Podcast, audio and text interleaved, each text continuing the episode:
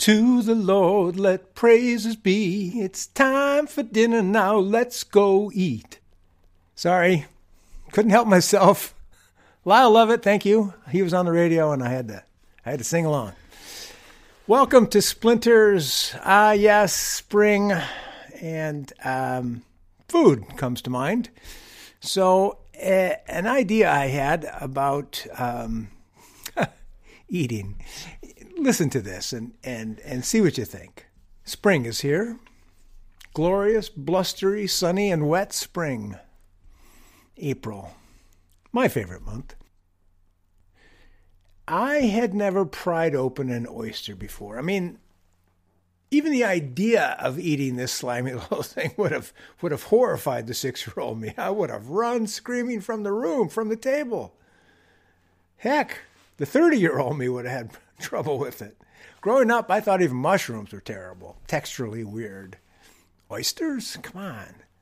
I'd eat fried liver and onions as a kid, but man, oysters, wow that is slimy, slippery around. Oh, goodness gracious. You can't get slimier than those things. Although, I will admit that eating liver also takes some courage. Of course, if you got a father like mine, you ate your liver. But I still cannot imagine the younger me looking at one of those gray colored mucus balls in a shell and thinking to himself, oh yeah, let's eat. And yet, for some reason, over the years, I have developed a taste for this briny treat. Of course, a martini usually helped gather my courage and oyster fork for me. I learned to place a lively vinaigrette nearby to alert the oyster to his or her imminent re entry into the great entropic system known as nature. They were about to be eaten. And I was ready to slurp along with the best of them. Go figure, how, how did I change? Oysters were now high on my list of appetizing treats when I wanted a taste of the ocean on my palate. But this night was different. No plate on ice would arrive with all the work done for me. Lemon wedges surrounding the doomed six or twelve naked oysters cooling. No. Tonight I was the pry bar, the knife's edge, the lever. There were no twelve oysters on ice waiting for me, along with my drink. It was me and the oyster a friend had scored a bunch, a bushel basket really, full of Netarts Bay oysters. Now, Netarts Bay is on the Pacific coast, sort of near Tillamook, Three Capes. Lovely, lovely area there.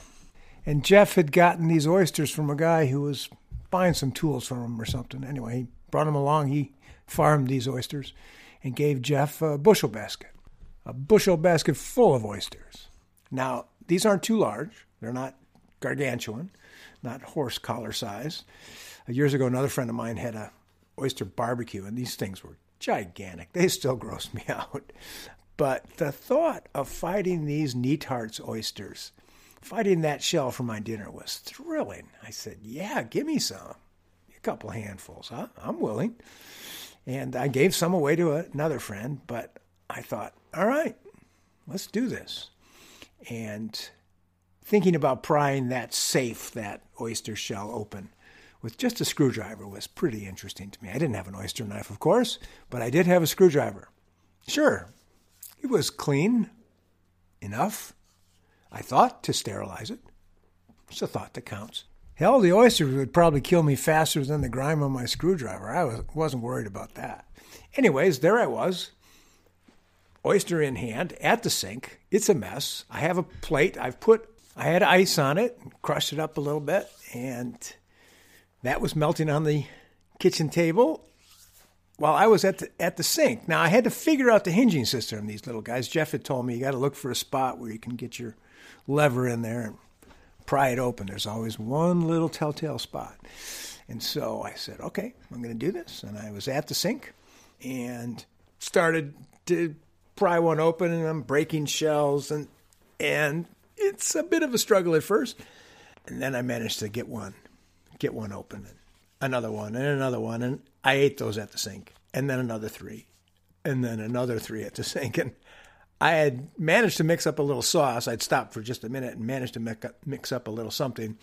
Nothing to make a restaurant worry its pretty little head about. Just something to go with the taste of the sea. Some lemon, some salt, a dash of vinegar. That's all I needed. And for a you know aesthete like you are probably it was close to barbaric, but to this boy it was high cuisine right at the sink. Pour the wine. I'm ready to eat oysters. I'm ready to dine. And so I just kept prying those things open. Every once in a while I'd have a little trouble and have to brutalize that shell to get in. Um, but it was such a treat. It was such a treat to uh, make my dinner that way. And I tell you this story because it is apropos of absolutely nothing but opportunity. When opportunity knocked at my door and asked me, Do you want to shuck some oysters tonight? I did not question the question. I did not question my fortune or the risk to life and perhaps limb. I dove in with both fork and knife, ready to go. This was an opportunity I could not pass by. So I, I have to admit, I also wanted you to get hungry and by extension, interested in what was to come. Go grab yourself a cracker, not an oyster cracker. Those are terrible. But consider this news. Just consider this a year from where we were back in 2020. We are bored. We are most of us fatter. We are tired. This pandemic has gone way beyond the length of a decent short horror story and way, way past an epic movie on the perils of being alive in a pandemic. Folks are still getting sick. Folks are still dying. Folks are still ignoring credible health advice to wear a mask, all that stuff. And here we are hoping that summer comes along and the bugs will get rinsed away by sunshine. It doesn't really work like that. The herd immunity concept, unfortunately, uses the term herd in it, which is a synonym for collective stupidity in my mind. And we listen to the news every day, which is as bad for us as a day old oyster sitting out on the counter. Nothing good comes from this surfeit of depressing information. Too much.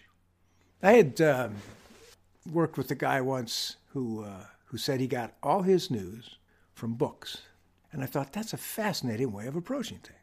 So he wouldn't read the newspaper, he wouldn't watch the television news because that was pretty much organized to get eyeballs and give you a little bit of information that had been barely digested by critical thinkers. But a book, now a book was a way of giving events some time to settle and stepping back from them and saying, okay, this is what I think happened, and this is what I think will happen because of this. It's a critical way of digesting the news at a much, much slower pace. Unlike slurping oysters and the news every day, and it's depressing. It is depressing. Stay away from it. Oysters should not be eaten every day. Boy, that's an analogy I didn't know was coming. But it's the truth. I'd go nuts if I had to eat oysters every day. Nothing good comes from this much information. So take heart. Throw away your news feed for a few hours every week. Take an online class with us at the studio. There you go. Enough with following the herd and watching the news. Not now. Now's the time to do something for yourself. Learn something new. Feed your head and your mind and your heart instead. Come take a class with us online at the studio. This is our future. I hope you'll join us. We've got a class coming up April 17th called a Build Along session that will run on Saturday mornings, late morning, two hours of lectures and demo with me, building a small table, coffee table. And we'll learn about mortise and tenons. Actually, we'll start with lumber selection and how to choose certain pieces of wood for certain parts of the of the project, and and then mortising techniques and assembly techniques. It's a pretty simple build, uh, so most everyone could could take it on and learn a bunch of stuff, and then you'll have a nice table at the end of it, and there's nothing wrong with that. So we'll meet the first Saturday for two hours, and then alternate uh, those lecture demos with a one-hour Q and A and then the next Saturday, and then the Saturday after that, it's a two-hour lecture, and the Saturday after that, a Q&A, and so on and so forth. Eight weeks of this. Good fun. A few hours every Saturday morning. And uh, you'll learn a bunch of stuff. And you won't be thinking about the news. You'll be thinking about what's right in front of you. That helps. That helps. I will not go on in this in this vein. I will stop this philosophizing and say thank you for listening. This has been Gary Rogowski for Splinters. Welcome, spring. Take a look at things at northwestwoodworking.com. Please leave us a review on whatever podcast service you follow us on iTunes, wherever, Spotify. Tell other folks. We need your support. We need to let people know about a different way of being in the world. Thanks again for listening. Take care. Bye bye.